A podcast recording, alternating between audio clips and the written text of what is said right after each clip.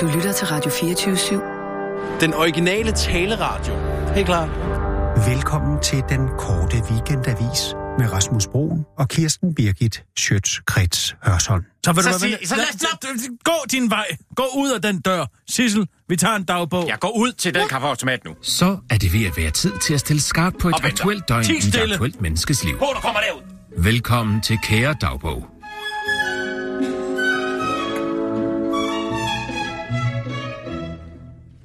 En grublende mands overvejelsesfyldte dagbog. Halli, halløj og what's up der til alle de dumme og uovervågede danskere derude, der ikke skænker deres handlinger en tanke før de gør dem. Modsat mig ikke. Jeg tænker mig meget om, før jeg gør noget som helst. For eksempel skriver den sætning.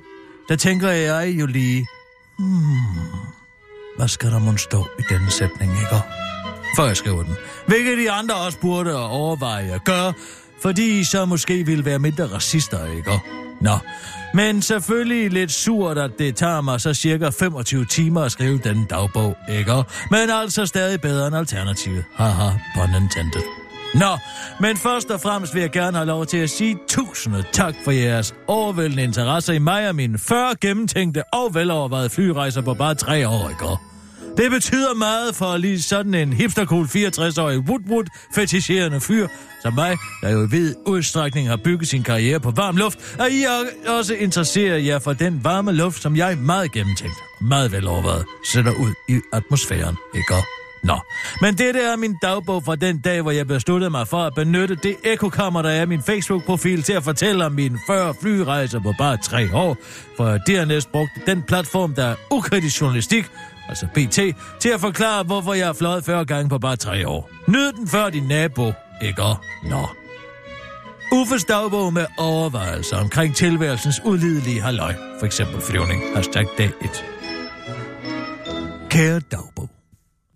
Jeg vågner lidt tidligt i dag, hvor jeg får en ny god idé til noget, som jeg lige skal overveje, om skal på min bucketlist eller ej. Nej, vent. I skal da lige høre min bucketlist, så skal I ikke, hva'? Jo, I skal da så. Den er meget velovervejet, ikke? Så here goes. Lær at skyde med bue og pil. For at kunne forsvare mig, når jeg bliver statsminister. Lær at danse. Så jeg bedre kan kommunikere med mine følelser. Få høns og dyrke egne grøntsager, så de kan være mine venner. Spil rollespil på grund af sjovt. Klæd dig mere ud på grund af sjovt. Insister på det gode i mennesket på grund af smart. Tag flere billeder og print dem ud på grund af hygge. Og lær at lave tingene selv i stedet for at købe dem. Så folk ikke har så meget på mig, når jeg bliver statsminister. Nå, men den nye ting, som jeg overvejer at putte på min bucketlist, er hjælp dyrene, ikke? Det vil være smart, fordi jeg gerne vil være superhelt i dyrenes verden, og så fordi det virker som det fornuftige at gøre, når man nu er et parti, der går ind for dyrevelfærd. Men på den anden side er det jo også svært, for hvordan hjælper man egentlig dyrene, ikke? Hvis de er kede af det for eksempel, så hjælper man dem jo måske mest ved ikke at hjælpe dem. Men så igen, så er tykke dyr jo søde og nuttede. Så den er fandme svær. Men på den anden side, så er det jo også godt, når nogen hjælper hinanden. Hvad skal man gøre? Hvad skal man sige? Og jeg tror, jeg putter dem på min bucketlist.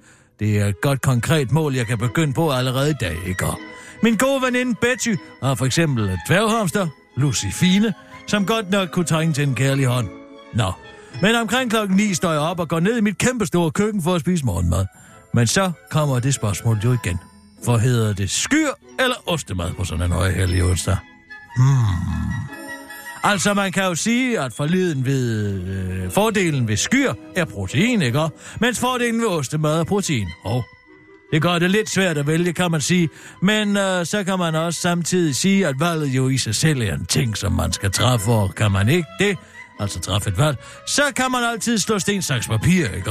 Det er altid sagt, og det er jeg også altid gjort, bortset fra selvfølgelig, når det kommer til flyrejser. Der er min valg altid meget gennemtænkte og velovervejet. Nå, mens jeg spiser skyr, vinderen og stensakspapir, kommer jeg til at tænke på, at jeg jo var i Deadline i går, hvor jeg blandt andet blev spurgt ind til det med Nico Grünfeldt og hans mange møbler, og om at det er fair at have en forventning om, at politikere fra Alternativet indretter deres kontor med genbrugsmøbler, hvortil jeg svarer, citat, jeg synes, at man godt kan forvente det, men til gengæld så synes jeg så også, at man skulle høre på, hvis der kom nogle gode argumenter for, hvorfor man for eksempel har valgt noget andet. Nå. Men i Deadline bliver der jo så også talt lidt om mit forhold til flyvning, og jeg fortæller blandt andet, hvor god jeg er til at CO2-kompensere for mine flyrejser. Den anden ved at købe x antal kvadratmeter i regnskoven, som jeg skulle løse nogen på, som om det skulle løse nogle problemer overhovedet. Hvor til verden, hvis navn jeg ikke kan huske, fordi han ikke har nogen karisma, spørger mig, hvorvidt man kan forvente, at jeg flyver så lidt som muligt, hvor til jeg svarer, citat, jeg synes, jeg flyver, jeg kan stå inden for det. Jeg flyver, når det handler om professionelle møder. Før jeg fortæller, hvordan jeg faktisk engang brugte 2 dage på at rejse med tog på ferie, ikke? Og så halleluja for mig. Så jeg overvejer ikke engang et sekund, hvor let mit liv ville være, hvis jeg ikke konstant havde en mening om, hvordan andre skulle leve deres. Men det behøver jeg heller ikke, for jeg er et fantastisk menneske.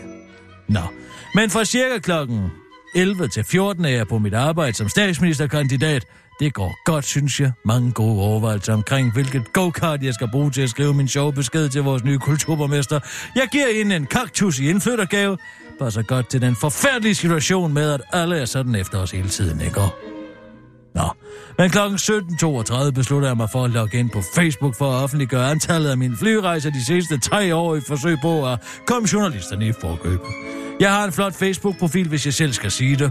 Mit coverbillede er for eksempel 3 æbler, ikke? Og mit profilbillede er et billede af mig, der sidder i skrædderstilling og kigger drømmende ud af et vindue. Nå, men hele 40 flyrejser er der blevet til, men som jeg skriver, så er der tale om 33 arbejdsrejser, kun 7 private ferierejser rundt omkring i Europa, som jeg endvidere skriver. Så citat, hver eneste gang jeg har været på en arbejdsrejse, har der ligget en grundig faglig og politisk overvejelse bag. Modsat almindelige mennesker forstås, der jo bare sætter sig ind i en jumbojet for sjov, og uden overhovedet at overveje, om det måtte er det værd at skulle bruge 11 timer på monkey class for at komme på knippeferie til Thailand, ikke?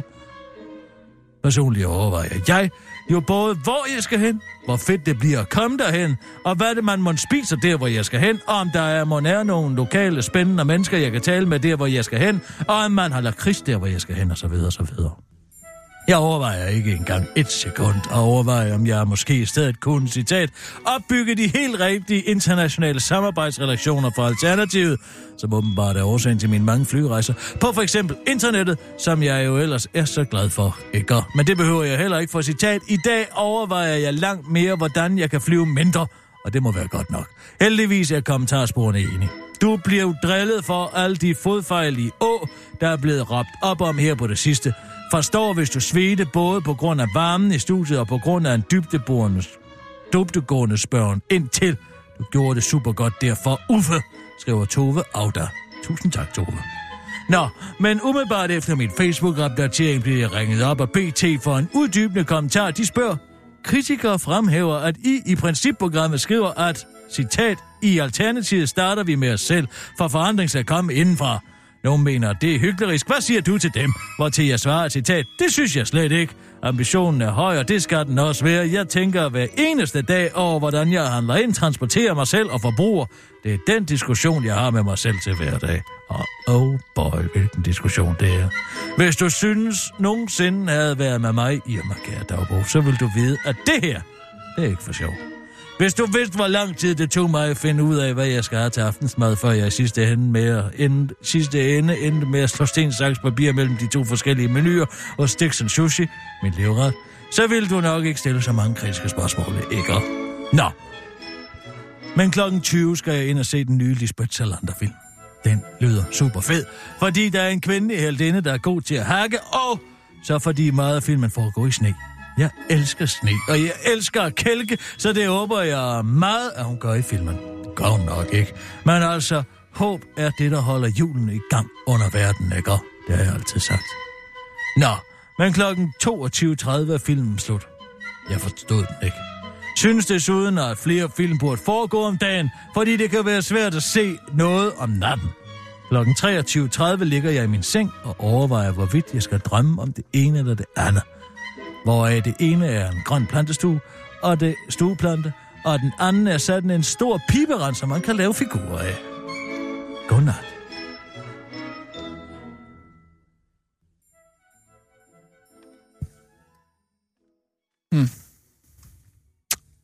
Ja. Må jeg lige have lov til at sige med hensyn til Don Ø, hvad sagde jeg? Don Ø? Hvad sagde jeg? Hvad sagde du? Hvad sagde jeg? Ja, hvad sagde jeg egentlig? Ja, det ved jeg ikke. Hvad sagde du? Ja, hvad sagde jeg? Ja, hvad sagde du? Jeg har ikke sagt noget. Hvad? Jeg sagde, at Don Ø havde indgået i et kommanditselskab sammen med Lars Løkke. Ja. Er det kommet frem af, at det gjorde han, eller hvad? Nå, jeg er ikke sådan på den måde. Men hvor er han blevet fængslet hen? Hvor er han blevet overflyttet til? Jeg spørger. Vesterfængsel. Don Ø, han sidder halvandet år i fængsel, og han har siddet siden september måned. Og allerede nu, der sidder han i pension Engelborg. Op i Kongens Lyngby i en patriciervilla, som er mere i Skodsborg Kurhotel, end det er en fængselsinstitution. Er du klar over, at det er så godt som umuligt at blive overflyttet til Engelborg? Nej. Han siger, det er på grund af sygdom. Ja. Og det har jeg altså snakket med Claus Rigsgaard om det her. Og han ved, hvordan kriminalforsorgen virker. Det kan jeg godt fortælle. No, ja. Og han siger, at det er umuligt at blive overflyttet til Engelborg på grund af sygdom. Det er et udslusningssted for folk, der har siddet meget lang tid i fængsel. Jamen, det er jo fordi, hvis de sidder i fængsel... Don Ø har siddet der siden september. No. Og jeg siger bare, man kommer ikke derover, medmindre der har været politisk indgriben. Så du siger, at statsministeren... Ja, det siger jeg. Har ringet til Søren Pape og bedt ham om at få flyttet Don Ø over på Engelborg. Jeg er 100% sikker på det. Og hvorfor skulle han gøre det? Fordi de begge to er kommanditenter i et kommanditselskab, hvor halvdelen har slået sig selv ihjel. Og man hæfter solidarisk. Det var lige præcis det, jeg sagde. Ja! Jeg elsker at have ret. Jo, men det er også lidt svært at bevise, at blodet løber direkte til min vulva, når jeg har ret. Ja, men er det ikke lidt... En fantastisk oplevelse. Har Thomas Danielsen ringet tilbage? Nej. Så ringer du til Christian Poll, og det er med det samme, Sissel. Okay, det er okay. Jeg tænker bare, det er let nok at have ret, hvis man ikke behøver at bevise det. Jeg har da lige bevist det. Don Ø på Engelborg. Det er en patriciervilla i Kongens Lyngby, hvor jeg bevares. Det kan også være, fordi han rent faktisk... Ja, altså... Han sad og fik... Christian Poll. Hej Christian Poll, det er Kirsten Birgit Schøtz-Krits Hørsholm. Dags. Forstyrrer jeg dig? Hvem er du, siger du det? Jeg er Kirsten Birgit Schøtz-Krits Hørsholm fra Radio 24/7, og jeg kommer med fred. Jeg er journalist. Nå, det er dig. Ja. Prøv lige, er du i kirke? Nej, det er jeg ikke. Jeg er i Folketinget. Nå, for fanden. Jeg skal gøre det kort. Prøv at høre her. Det går jo af helvede til med jeres parti lige i øjeblikket. Og det har jeg... Ja, det gør det. Altså, det er nu ikke mit indtryk. Men okay, det kan der jo være nogen, der synes. Ja, det synes mange mennesker. Og der er jo snart valg, og derfor så kan jeg blive helt bekymret for, at I måske ikke kommer over spærregrænsen den gang. Og jeg ved godt, at I har etableret jer i Storbritannien, og i den forbindelse vil jeg sige, har de det ikke svært nok derovre.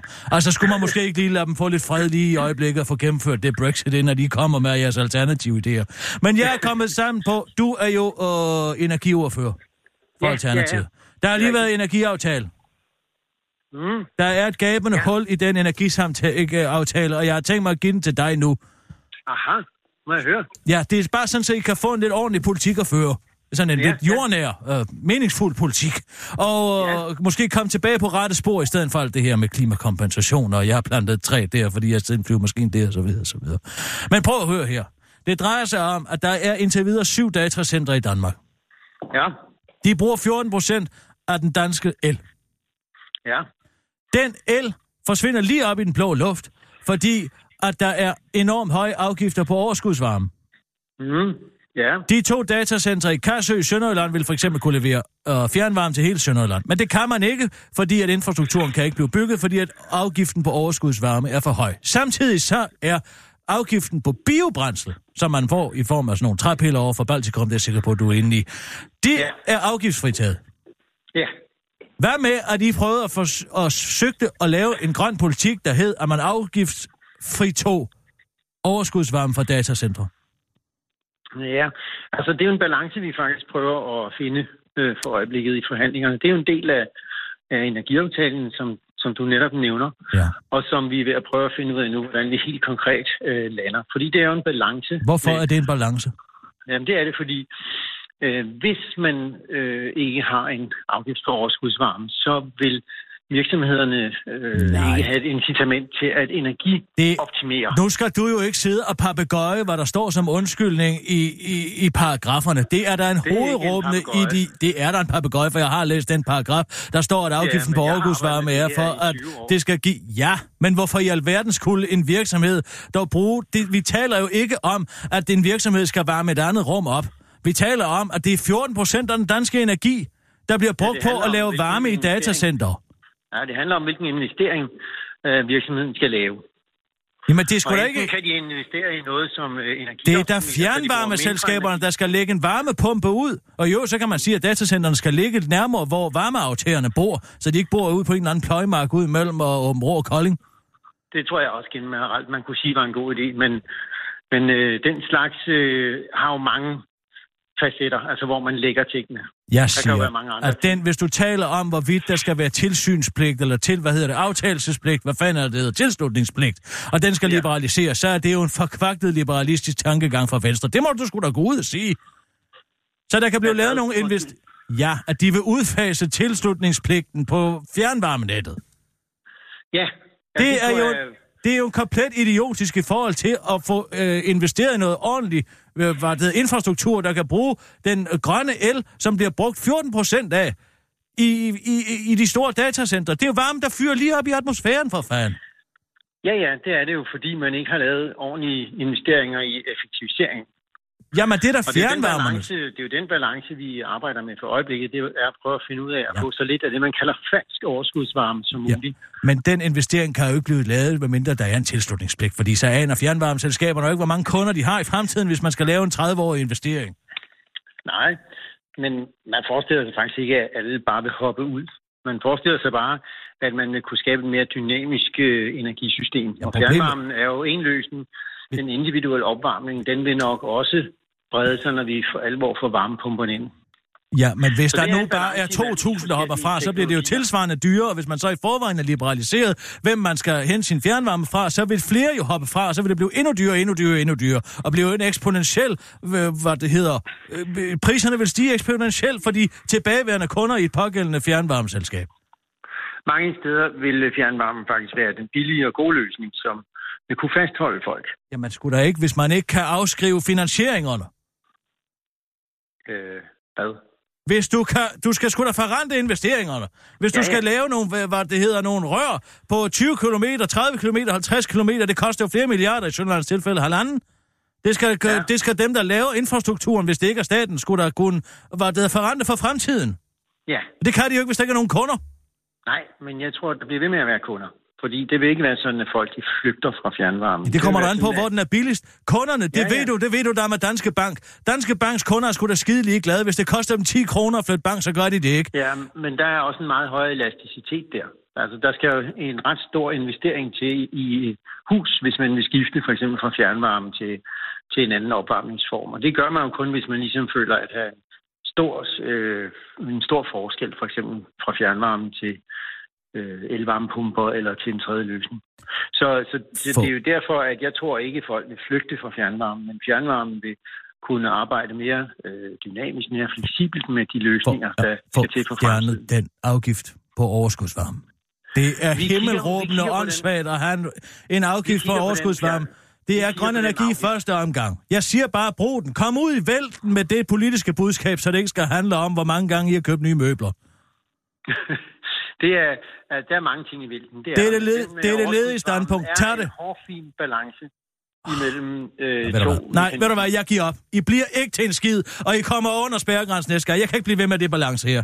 Vi snakkes ved. Ha' det godt. Ja, tak for snakken. Ja, det var fandme så lidt, du. Ja. Så giver man kraftedet med en politik lige ud af lommen til nogle mennesker, og så sidder de og taler. Ja, ved du hvad, venlig at korte mig ud. Jamen, altså, hvor er det fedt, at man kan ringe op til sine politikere og få dem i tale på den måde der. Det er sgu da altid, altså, det er da en sejr for demokratiet. Han sad på lokum. Han sad inde i Folketingssalen, ikke? Nej, det gjorde han fandme. Det er runget til højre og venstre. Tror du ikke kan høre, når folk tager telefonen på lokum? Jamen, det kan der altså også godt gøre inde i Folketingssalen. Nej, det kan der. Det kan der ikke. Der er tæpper over det hele. Det runger ikke. Det er da en kæmpe stor sal. Med trævægge. Har du været der? Det runger ikke. Nej, de vil ikke reddes. Må de selv om. Jamen, det der, hvis man tager telefonen på toilettet, så er det jo også, så viser det jo, at man virkelig...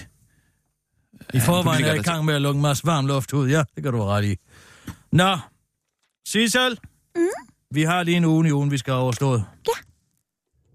Først er det blevet tid til ugen i ugen. Ugen, der gik i langsom gengivelse. Kort, stop! Stop, Sissel! Hvad sker der? Jamen, jeg... Puh, det var lige ved at gå galt. Hvad nu? De skal lige have noget med på den her podcast, der kommer ud i morgen, ikke? Det skal lige ligge i røven af den her. Jeg slet ikke fortalte dig det. Mm. Jeg får et tip. Nå! Om Bulgaard Løkke Rasmussen. Og det drejer sig om... Hvem? Lars Løkkes søn. Han hedder ikke Bulgur? Jo. Nej! Det gør han. Ej, han hedder altså Malur. Malurt! Det er nej, det, han hedder. Nej. Nej, det er ham der spændt. Hvad hedder jeg? Fanden? Berkhøj. Michael Falk! Michael Falks band, det er ham, du tænker Berkhoff? På. Berkhoff hedder han. Ja. Løkke Rasmussen. Og han har altså, han har været udstationeret. Det er et tip, jeg har fået. Jeg siger ikke hvorfor. Må du selv regne ud. Ja. Men altså... Han har været udstationeret, ja. Han har været udstationeret i Irak. Hold da kæft selv. Nå, men i Camp Havok som efterretningsofficer, det handler om at træne. Men hvor har du det fra? Lad dig være. Hvad? Det er sgu da ikke hemmeligt. Det er da ikke det, der er den saftige bøf. Nå. Den saftige bøf er... at når man så har været udsendt typisk, så får man jo lavet i sådan en maskuline fællesskab, og sådan en kammeratlig t-shirt, hvor der står noget idiotisk på. Hold altså, da kæft, han nej, det er mandsjournalistisk. Hold da ikke det. Lad være med at sige, hold da kæft. Står der ikke noget med fisse på, eller vis på din patter? Nej, der står sikkert Camp Havok 2016, whatever. Nå. Jamen, hør nu efter. Du skal ikke være imponeret endnu. Nå, okay. Der er ikke nogen saftig bøf nu. Ja. Jeg skal nok sige, hvornår den er serveret. Så hold lige inden en gang med at sige, hold da kæft, mand. Ikke også? Så har Bergur så sagt, jeg vil gerne på vegne af 6. bataljon, eller hvad fanden han nu har været udstationeret i, sørge for at få produceret de t-shirts. Ja. Altså, han vil gerne gøre arbejdet. Han vil gerne gøre alt arbejdet. Han gør sine soldaterkammerater en kæmpe stor tjeneste. Så det er en solstrålig historie? En solstrålig historie, lige indtil, at det viser sig, at han efter sine har købt nogle ufattelig billige t-shirts. I Indien.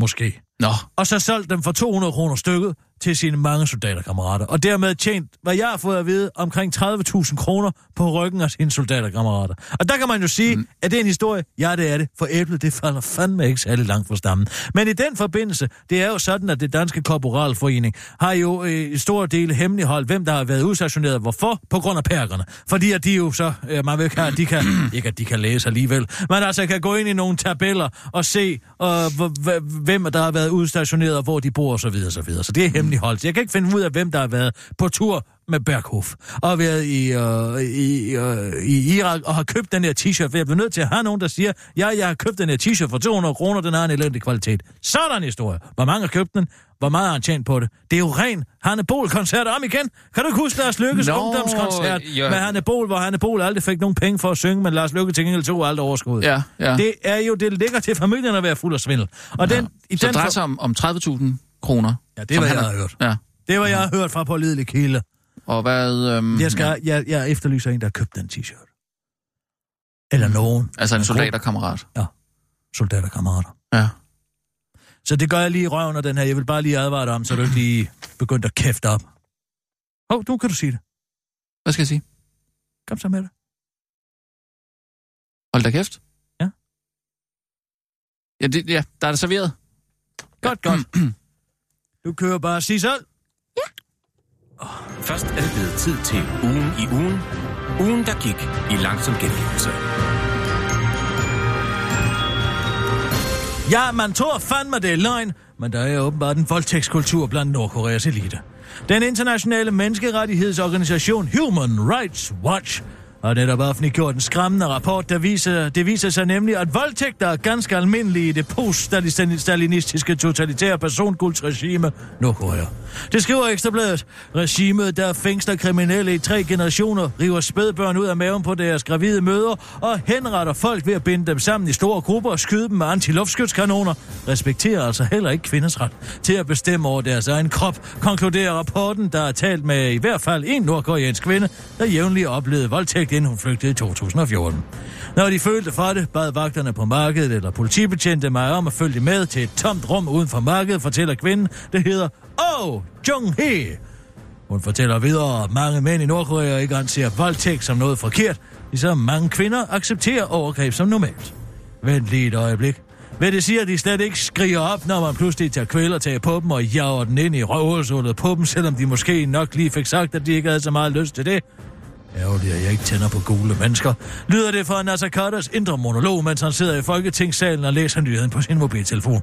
Dansk Folkepartis retsordfører Peter Kofod Poulsen, der har et helt normalt sexliv, forestår for første gang i sit liv at hjælpe folk i den tredje verden ved at nedkaste 2.000 enkeltmandssende fra et Hercules-fly over Pyongyang, som den nordkoreanske elite kan bruge til at elske med, i stedet for kvinder og kød og blod.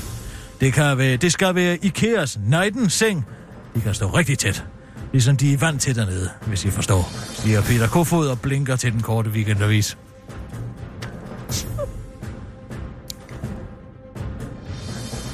Ja, man tror fandme, det er løgn, men Danske Bank har et dårligt kvartalregnskab.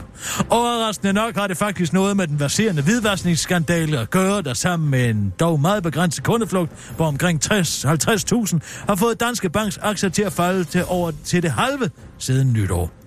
Men ifølge bankens nuværende administrerende direktørvikar, Jesper Nielsen, så er alt fokus på at genvinde tilliden.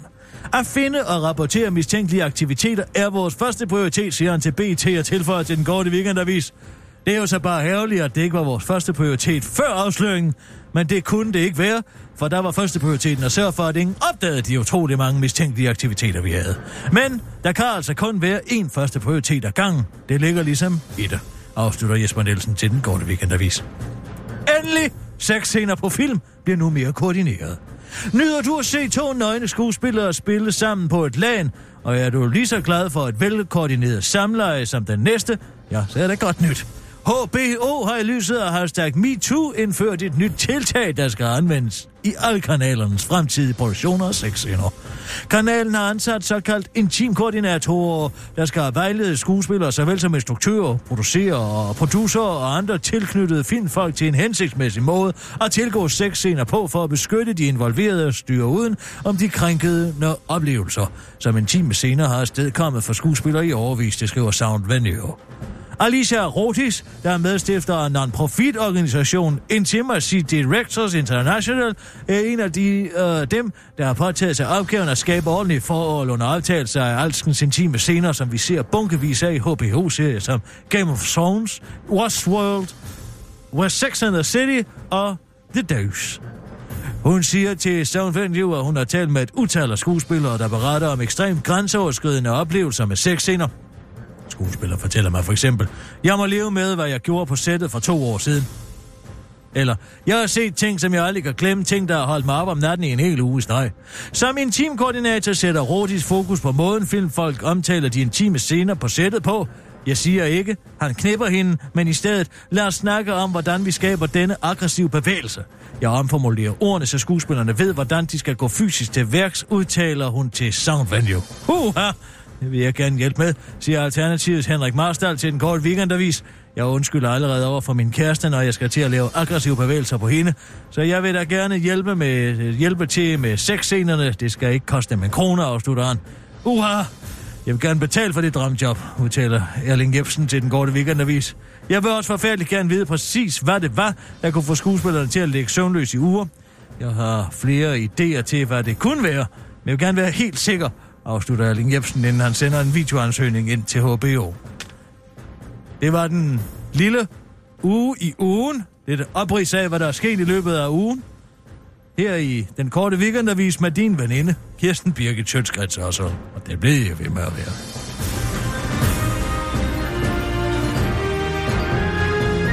Skal du ikke sige noget om Berkhoff, eller hvad? Nyhedsvarsel! Hvad? Nej, gå til... Hvad? Vi kan da bare optage det igen, Kirsten. Det er da ikke nogen katastrofe. Vi tager lige slutningen på den her. Tag lige igen, og så klip. Det kan ikke klippes sammen, det kan det. Så klipper du det lige sammen, Sissel. Ja, det kan jeg godt. Hvad hedder han? Jeg har flere idéer til, hvad det kunne være, men jeg vil gerne være helt sikker, afslutter Erling Jebsen, inden han sender en videoansøgning til HBO. Så bringer ugen i ugen, og den korte weekend, der viser jeg, Kirsten Birgit Schøtz-Krits Hørsholm, en efterlysning. Jeg kunne frygteligt gerne tænke mig at tale med nogle af Berkhoff Rasmussens gamle soldaterkammerater på Camp Havok i Irak. Jeg er specielt interesseret i soldaterkammerater, der har betalt penge for en t-shirt, som Berkhoff skulle have få produceret i Fjernøsten. Det ville være vidunderligt at høre fra en af jer dejlige kampsoldater derude, som måske har betalt lidt for meget for en t-shirt. I kan skrive jeres historie og telefonnummer ind til den korte weekendavis @radio247.dk, og jeg er sikker på, at I er så kloge, og det behøver jeg ikke at stave for jer. Og så kan I mærke kuverten Berkhoff t-shirt, og så skriver jeres historie og telefonnummer, så kontakter jeg jer. Og det var altså Kirsten Birgit Schøtz-Krits Hørsholm, og det bliver ved med at være.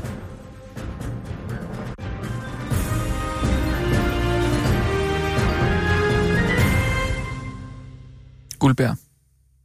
Åh! Oh. Sissel, optag mig lige. Mm. Guldberg. Godt, så klipper du bare det her. Kan du ikke sige det på... Jeg siger lige på nogle forskellige... ja, så lettere at klippe, hvis den ikke passer. Mm. Guldberg. Guldberg. Guldberg. Guldberg. Guldberg! Hvis du også skal sige det sådan med en sætning på... Guldbær med en sætning på. Så kom jeg ind i rummet, og der stod han. Guldbær! Mere? Nej, flere forskellige. Mm. Den er god nok, ikke? Du har den. Ja. Ej, vent lige den her. Guldbær. Ja. Så er den der. Nå, men du skulle fejre J-dag. Eller ja. Hvad? Hvor er min... grøn omstillingstubo. Men har jeg ikke stillet nogen ind til dig? Nej, jeg kan sgu ikke se nogen. Jamen, jeg kan godt komme med nogle flere. Flere? Mm. Så du har altså været med nogen, påstår du? Mm. Mhm. Mhm. Mhm. Kan det være, fordi du har drukket dem? Nej, kan jeg ikke forestille mig. Kom du bare med nogen bare, Sissel?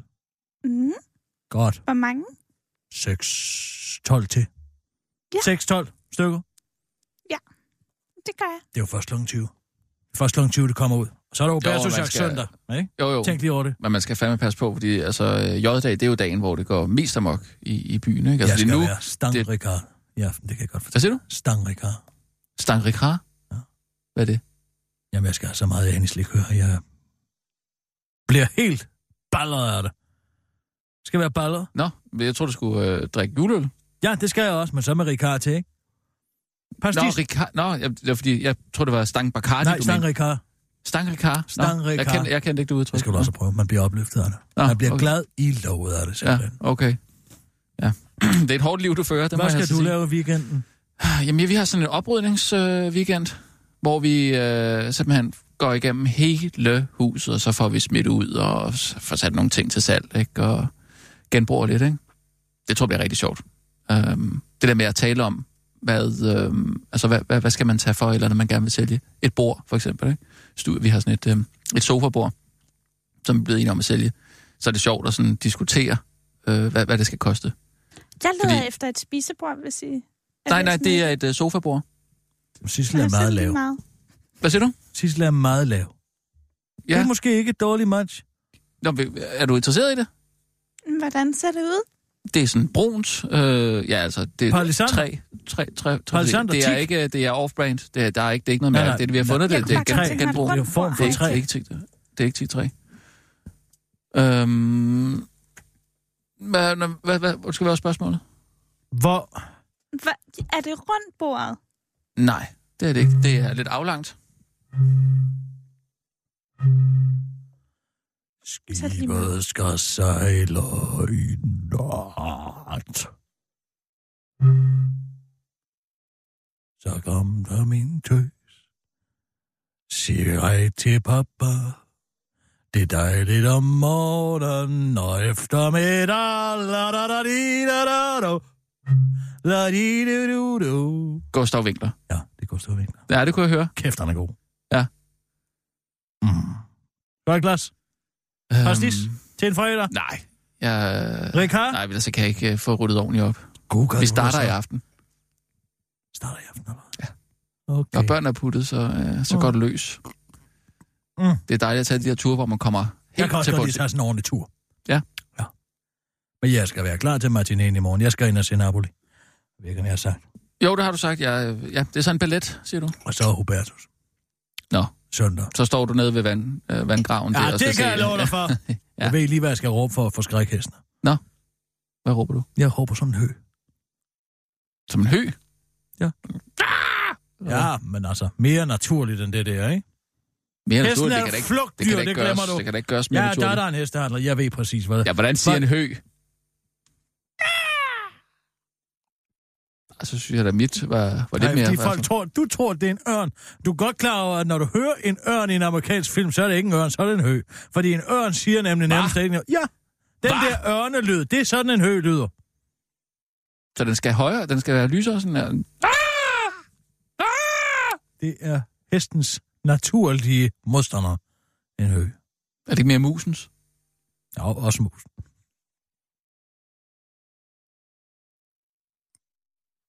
Men hesten er et flugtdyr. Så den ja, altså så hesten flygter når den hører en hø, eller hvad den tror der er en ørn eller hvad? Nej, den ved jo godt det er en hø. Det er jo kun sådan amerikaniserede folk der tror at det er en amerikansk. Den ser jo ikke film. Den har aldrig set en Chuck Norris film. Nej, så den ved godt det ikke er en ørn. Den ved godt det er en hø. Ja. Så har vi jo ikke så mange ørne der yngler her. Nej. Sikker på at du ikke var her, Ricard? Ja, jeg vil sgu godt lige holde hovedet klart til den store oprydning. Til den store oprydning, ja. Det er lidt spøjs med de der 111 millioner af briter der, ikke? Nu har de jo så sikkert fanget hendes søn nede i Sydafrika. Han sidder i en frygtelig nærfængsel, det kan jeg godt fortælle dig. Nej, du skal aldrig lade dig fange steder, hvor der er mange minoriteter. De er ikke til at sidde i fængsel med.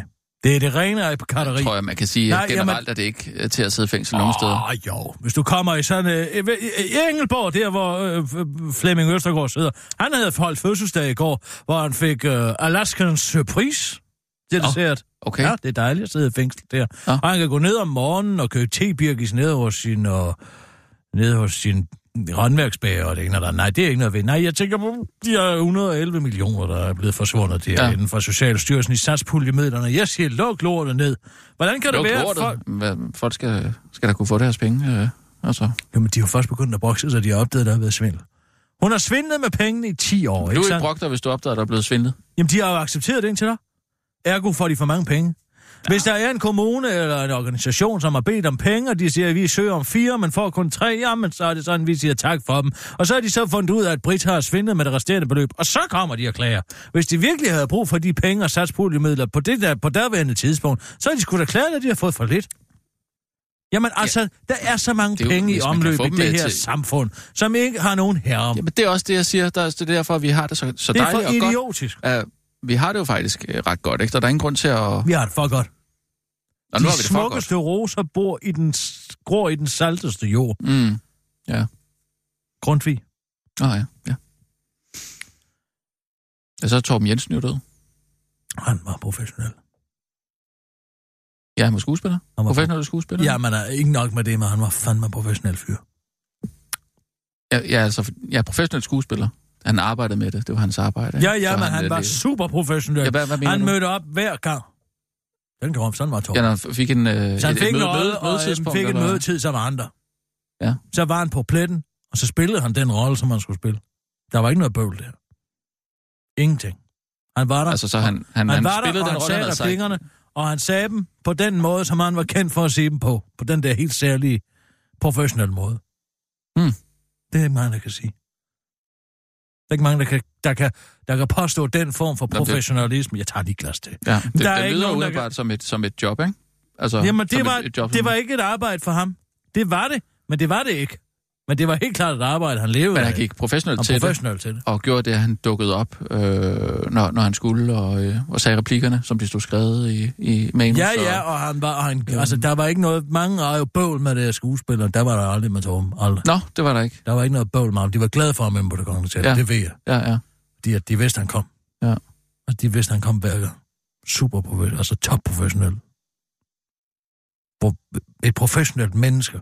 Ja, som... Dem er der ikke mange af mere. Nej, som kommer på arbejde, ikke? Ja, det er jo også noget... Jeg husker ham jo... Og helt tilbage fra Nødebo Præstegård, hvor han var med. Ikke i filmen, men i teaterstykket. Han spillede jo Nikolaj. Det er der ikke mange, der kan tænke sig til i dag, men det gjorde han bare. Han gjorde det? Han spillede altså Nikolaj. Han spillede en unge student. Jamen ikke i tv. Lad nu være. Der er ikke alt, der foregår i tv. Han spiller på teateret. Ove Sprogøe har da også spillet på teateret. Ja, men han er mest kendt for filmen. Men efter Ove Sprogøe, der spiller Torben Jensen, han spiller Nikolaj. Hold nu din kæft. Undskyld mig, han på teateret, og han bliver tilknyttet affinitet bagefter, og var super professionel det andet også. Der var ikke noget med ham. Han kom. Ja. Jamen, det er da fedt, at man kan regne med en, man har ansat. Jeg kunne ikke lide ham i taxa. Ja, Herman fra Citybilen. Jeg kunne ikke lide ham. Jeg synes, det er et dumt navn. Der er ikke nogen, der hedder. Der er der masser, der hedder Herman. Nævn mig en. Ja, hvis du nævner ham en dum kok, så vil jeg sige, find en ny. Herman Gøring. Det... Ja, i Danmark. Nå. Herman Bang. Ja. Så nævn flere. Herman Bang og ham, dumme kok. Herman, Karl Herman og jeg. Det er jo ikke Karl, Herman og jeg. Nej, Karl Herman og jeg. Det er Karl Herman, det er en person. Sådan hører jeg det ikke. Så hører du forkert. Karl Herman og jeg. Karl Herman og jeg. Ja. Karl Herman og jeg. Nej. Jo. Karl, Herman og jeg. Nej. Det er sådan, jeg hører den. Nu har jeg nævnt 2. Point taken. Den får du så. Tak skal du have. Så får du heller ikke flere. Jeg giver altså, ikke, jeg giver ikke låne her. Jeg kan godt tage Google i brug, hvis det er. Skal jeg det? Skal jeg lige prøve at skrive Herman og se, hvad der dukker op? Jeg har sagt Herman. Og du er Anne-Sophie Hermansen, jo. Det er jo ikke... Hun er jo ikke Herman. Hermans søn. Altså, hun er søn af Herman. Så hun er søn af en, der hedder Herman, ikke? Kan man sige. Altså, hun er så en kvinde, så det er hun. Men... Har du hørt, at Alexandra er blevet musiker? Ja. Jeg tror, der er en nyhed på det, hvis der er. Kan du ikke lige finde? Er der en... Åh, gud, der er flere nyheder. For fan. For fan også. Herman... Skal jeg sætte nyheder på? Herman Chokolade. Ja, tager du bare den på, så tager jeg lige den, så jeg vil gerne hjem. Jeg gider. Jeg skal videre. Det er J-dag i dag. Prøv at høre, det er den forbulede vintertid. Nu er det allerede ved at blive mørkt. Ja. Hvad vil I helst have? Lyse morgener eller lyse nætter? Hvad? Lyse nætter. Nej, lyse morgener og lyse nætter. Begge dele. Du vil gerne have, at vintertiden, sommertiden, den bliver ved med at være. Hallo? Ja, jeg prøver at finde nogen, der hedder Herman. Jeg spørger, går du for eller imod sommertid, du? Jeg er imod, at der bliver pillet ved det. Jeg synes, det skal være den samme tid, fordi det er et helvede som børnefamilie. Du kan ikke huske siden 80. Hvad? Det er jo indført, det har kun været siden 80, sådan folk tror, det har været sådan i 10. Jeg er født i 83. Det kan du ikke huske. Nej, for jeg er født i 83. Ja, du kan ikke huske en skid af det, dengang vi ikke havde det. Jeg kan huske det. Nej, skulle jeg kunne huske det, når jeg ikke har været født? Jeg elsker de lyse nætter.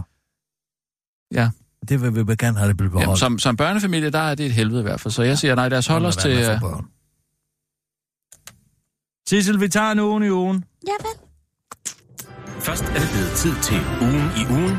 Ugen, der gik i langsom gengivelse. Ej, den er svært med Herman. Den altså. Hvis du kommer til Danmark, skal du have en bonus på 1000 kroner for ikke at tage din familie med. Regeringen og Dansk Folkeparti er i disse dage i gang med forhandlingerne om såkaldt paradigmeskifte i udlændingepolitikken. Paradigmeskifte, som alle kan se, er super nødvendigt, hvis en regering her i landet nogensinde skal gøre sig forhåbninger om at få stemt en finanslov igennem ved hjælp af Dansk Folkepartis mandater. Og et af de forslag til et paradigmeskifte her, ifølge et internt notat i regeringen, at tilbyde de godt 4500 hovedsageligt syriske flygtninge med midlertidig beskyttelsesstatus en kontant ydelse på hele 1000 kroner om måneden for hver person, de udskyder at blive familieført sammen med, dog maks 2 personer. Hvilket måske kunne være lidt fristende for de flygtninge, der for eksempel har lidt træls svigermor eller en åndet onkel, som man hellere vil have siddet tilbage i murbrokkerne, end at skulle leve med her i Danmark, men for de fleste andre nok ikke helt så tillokkende tilbud der. Og det er der også Dansk Flygtningehjælps asylchef Eva Singers vurdering, fordi der taler om mennesker, der sidder i en lidt øvsituation. Der taler om familiemedlemmer, der er internt fordrevet, eller måske en flygtningelejr i nærområdet. De befinder sig ofte i en farlig situation, siger hun til Jyllandsposten og bakkes op af Dansk Folkepartis udlændingefører Martin Henriksen. Altså ikke fordi han er bekymret for den farlige situation, som familiemedlemmerne i flygtningelejren befinder sig i, men mere fordi det overhovedet ikke er et paradigmeskifte for ham. Det er et forslag, regeringen er kommet med. Det batter overhovedet ikke noget, udtaler Martin Henriksen til Jyllandsposten og tilføjer til en kort weekendavis. Ved du, hvad der batter? Det gør alt det, vi kan gøre uden menneskerettighederne og konventionerne og ting, jeg ikke må udtale før. Vi har fået lavet en masse andre irriterende love om, som man siger henviser til en skuffe, som man har på sit kontor, som indeholder en køreplan for Danmarks fremtid, men som man kun afslører indholdet af i små etapper. Nej, jeg er da ikke så dum at udgive. Skal vi kalde den min kamp, for at sige som, så at sige, som et samlet værk, før vi har vundet krigen, lyder det for Martin Henriksen. Godt gået! Forfatterskolen får endelig kvindelig rektor. Sidste uge offentliggjorde bestyrelsesformand for Forfatterskolen Bodil Marie Stavning Thomsen på Facebook en pressemeddelelse, der dels meddeler, at bestyrelsen har besluttet at fyre skolens rektor gennem de seneste 3 år, Jeppe Brixvold, dels har man nu iværksætter en whistleblower-ordning, der skal fungere frem til midten af december. Bestyrelsen ønsker at skabe en generel kulturændring til gavn for alle, der har eller har haft forbindelse til skolen, og derfor er whistleblower-ordningen indrettet sådan, at den kan afdække både nutidige og tidligere hændelser i forfatterskolens historie, hedder det i pressemeddelelsen, hvoraf det til gengæld ikke fremgår præcis, hvorfor Jeppe Brixvold er blevet fyret, kun at man ønsker at, citat, få skabt ro og, citat, arbejde for den rette underkultur på skolen. Selv støtter Jeppe Brixvold whistleblower-ordning, mens han til gengæld ikke forstår, hvorfor han skal fyres. Der har været ro på skolen i mine 3 år som rektor. Vi har haft et højt fagligt niveau og et bedre socialt miljø, end jeg tror, vi har haft i mange år, siger Jeppe Brixvold til Berlingske. Men hvad ved Jeppe Brixvold egentlig om det, lyder det fra en kvindelig digter, der ønsker at være anonym til den korte weekendavis. Jeppe Brixvold er en hvid cis-mand, og jeg ved ligesom godt, at hvis ikke Jeppe Brixvold har begået et overgreb, så har han i hvert fald tænkt på at begå et. Den tidligere rektor Blamblo Lamblias var et svin, og derfor må Jeppe Brixvold også være et svin, siger den anonyme digter til den korte weekend, der viser fortsætter, det ved jeg, fordi jeg er en kvindekrop, der kan mærke folks tanker. Og så er det desuden bedre at fyre nogen, før de begår et overgreb, end efter at afslutte hun til den korte weekend, der viser tilføjer, at man kan læse mere om hendes kvindekrop i hendes nye digtsamling. Jeg fordøjer mig selv indenfra, der udkommer næste år. Jeppe Brixvold erstattes heldigvis af kvinden Ursula Anker Olsen. Grevinde Alexandra er et sted i sit liv, hvor hun udgiver noget musik. Ikke nok med, at det er J-dag. Så er der også dagen, hvor grevinde Alexandra springer ud som en form for sanger med sangen Wash Me Away, som hun er blevet overtalt til at indspille i forbindelse med noget velgørenhed, der derefter siden skulle stå lidt skidt til for nogle udsatte børn i det sydlige Afrika. Jeg har altid godt kunne lide at synge, og jeg har i lang tid godt kunne tænke mig at afprøve mine evner, lyder det for grevinden Alexandra til Ritzau og forklare, at det er fordi hun er et sted i sit liv, hvor hun gerne vil ud og prøve noget nyt. Lidt ligesom når man er i en midtlivskrise og lidt for meget tid på hånden, forklarer hun til en kort weekendavis. Grevinden forklarer selv til Ritzau, og hun undervejs med indspillingen af nummeret er krammet tættere på, hvad der gør hende lykkelig, da hun oplevede, at endorfinerne væltede rundt i kroppen på hende. Det var halvanden dag af mit liv, og det var nogle af de timer, jeg har nydt allermest. Tiden fløj afsted, udtaler hun og peger på, at hvis man kan lave noget, hvor tiden suser forbi, så er man virkelig heldig. Og virkelig rig i mit tilfælde, griner Alexander til den korte weekendavis. Men selvom grevinde Alexander krassede sig ud i opgaven uden de store betænkeligheder, så var beslutningen om at indspille sangen dog ikke en. Hun delte med sine børn, prins Nikolaj og prins Felix, før hun for nylig kunne spille nummeret for dem. Jeg holdt det meget hemmeligt. Jeg spillede sangen for mine børn hver for sig. De sagde begge det samme. Hov, det er jo dig! Da de hørte det, stiger grevinden og forklarer, at man kan høre, at det er hende på den engelske accent, og den måde, hun former nogle ord på. Det har ikke været muligt for en kort weekend, der viser for uddybet om prinserne, udover at kunne genkende deres mors stemme gennem autotune. Rent faktisk kunne lide nummeret. Men der er til gengæld helt ekstraordinært lykkedes at få en kort kommentar fra hans kongelige højhed, kronprins Frederik, der udtaler, det er nogen, hvad kan man sige, privilegeret privilegie, både på det menneskelige, og man også rent professionelle planer, man som kvinde i den tid, jeg tror, man er i mentalt, fysisk forstand, og som mor til 2 prinser og apanagemodtager helt naturligt gør sig nogle tanker og drømme. Ikke mindst, der naturligvis skal følge med de evner, som man fra turens side og fra. Nu bliver det lidt stort. Gud som ting eller begreb, eller hvad det er, der binder os sammen, både hjemme og i udlandet, som har været så heldig at opleve med kronprinsen, og som en del af det Danmark, som vi er kommet til at lære at holde i og holde af, med hensyn til de forpligtelser, der følger med at være en del af noget større, tror jeg, eller kan man sige det. Og så kan man selvfølgelig, eller det har man i hvert fald, nogle genre, nogle tilhørsforhold til bestemte grupper eller musiktyper, som kan meget af det ene eller det andet, som man kan, eller foretrækker. Både lytte til, men også absorbere og foretrække, både lytte til, men på den måde gå ind i, hvad kan man sige, sjælen, eller det indre øre, hjertet, eller sagt på en anden måde, den musikalske forståelse. Og der må jeg, både som kronprins, men også som menneske, og som far til 3-4 stykker, og som mand og ægtemand og bror til en fraskilt og en søn og søn bare sige,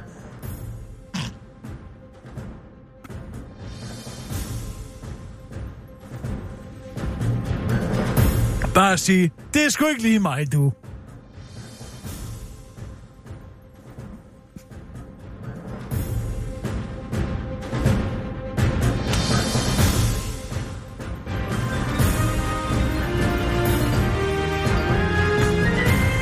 Jeg er da lidt spændt på at høre det der nummer der. Det er jeg også. Sissel, gå på nettet og find det. Okay. Er der en musikvideo til? Det har hun lavet det? Ja, der er jo det der... Hun har jo lavet pladecoveret her for noget tid siden. Jeg ved ikke, om det bliver til en ny sæson med linje 3. De er uenige. Jeg ved ikke, om det bliver til det.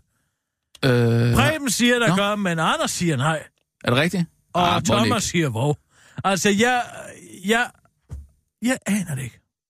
Preben ved. Jamen, er det en del af et eller andet... Det står i Se og Hør. Preben har sagt til Se og Hør, ja, der kommer nyt show. Og så siger Anders, nej, jeg har ikke hørt noget om. Så er det bare, jeg siger, få mig med. Er det ikke et stunt? Bare dig? Så få mig med på Anders' plads. Jamen, de har jeg jo... Jeg kan sagtens stå i midten af de to barryler. Trine Gadegård der, ikke? Har de jo... Nej, Trine Gadegård skal ikke være med. Jeg skal være med. Jeg har alle talenterne. Jeg har timingen. Jeg kan spille ukulele. Jeg kan... Jamen, du kan jo ikke huske den der Deep Dip, hva'? Det kan jeg da godt. Ej, du... De stuerer til en fest i Hollywood. Ja. Det er setup'et. Ja, det er setup'et. Ja. Nej, jeg har altid drømt om at være til en fest i Hollywood. Ikke? Nå, det er sådan, det starter. Det er en fantasi. Ja. Og hvad så? Og så kommer der en skål mayonnaise ind. Nej, ja altså. Man går over med en skål mayonnaise. Du tager en skål mayonnaise med i hånden, og så går du over til René Diff. Nej. Og så siger du... Johnny Depp. Johnny Depp! Og så siger du... Vil du have et døb i dippen, Depp? Den er den faktisk. Så slutter den der. Og så... Jeg har fundet sangen. Skal jeg sætte den på? Ja, tak, Sissel. I'm a desert in need of a little rain. You are a promise to come and make me blue. Det der er ikke prinsesse. Det er Crazy Frog. Slå væk fra ham. Slå væk fra Crazy Frog. Lad os lige høre den. Lad os lige høre. Men det er altså Alexandra.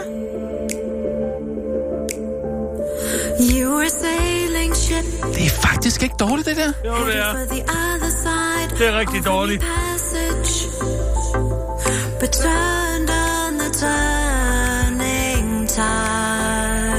Jeg anede ikke, hun kunne synge. Det kan hun heller ikke. Det kan du høre, det er en computer, der synger for hende. Det lyder som Enya og Smølfis har fået et uægte barn.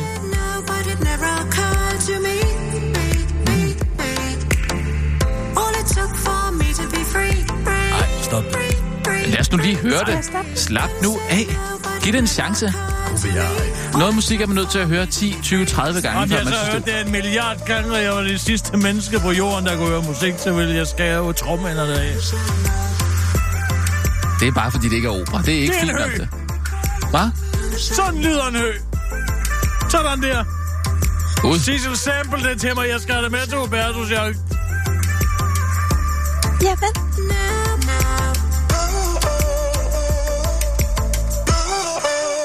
Men altså, den her, den kommer du i hvert fald til at høre i aften til J-dag. Det er helt sikkert. Ikke tale om. Ja, hvor skal du hen da? Jeg skal på 6'eren. 6'eren? Når der fra Sandvej 6. Det vil Sten aldrig tillade. Vil Sten aldrig tillade. Sluk så for det, Sissel. Men sample lige høen ud til mig. Jeg tror du skulle på Rosie McGee's eller et eller andet her, sådan et højt. Ej, undskyld, jeg driller dig med, men jeg synes bare, det er så sjovt. Jeg synes ikke, jeg kan lide, når du driller på den måde der. Det er sgu så bøvet at tage til J-dag. Det er det der ikke, hvis man har de rigtige venner at være sammen med. Jamen, du gør det jo ikke engang med ironisk distance. Nej, men jeg gør aldrig noget med ironisk distance. Jeg synes, det er fjollet at gøre noget med ironi.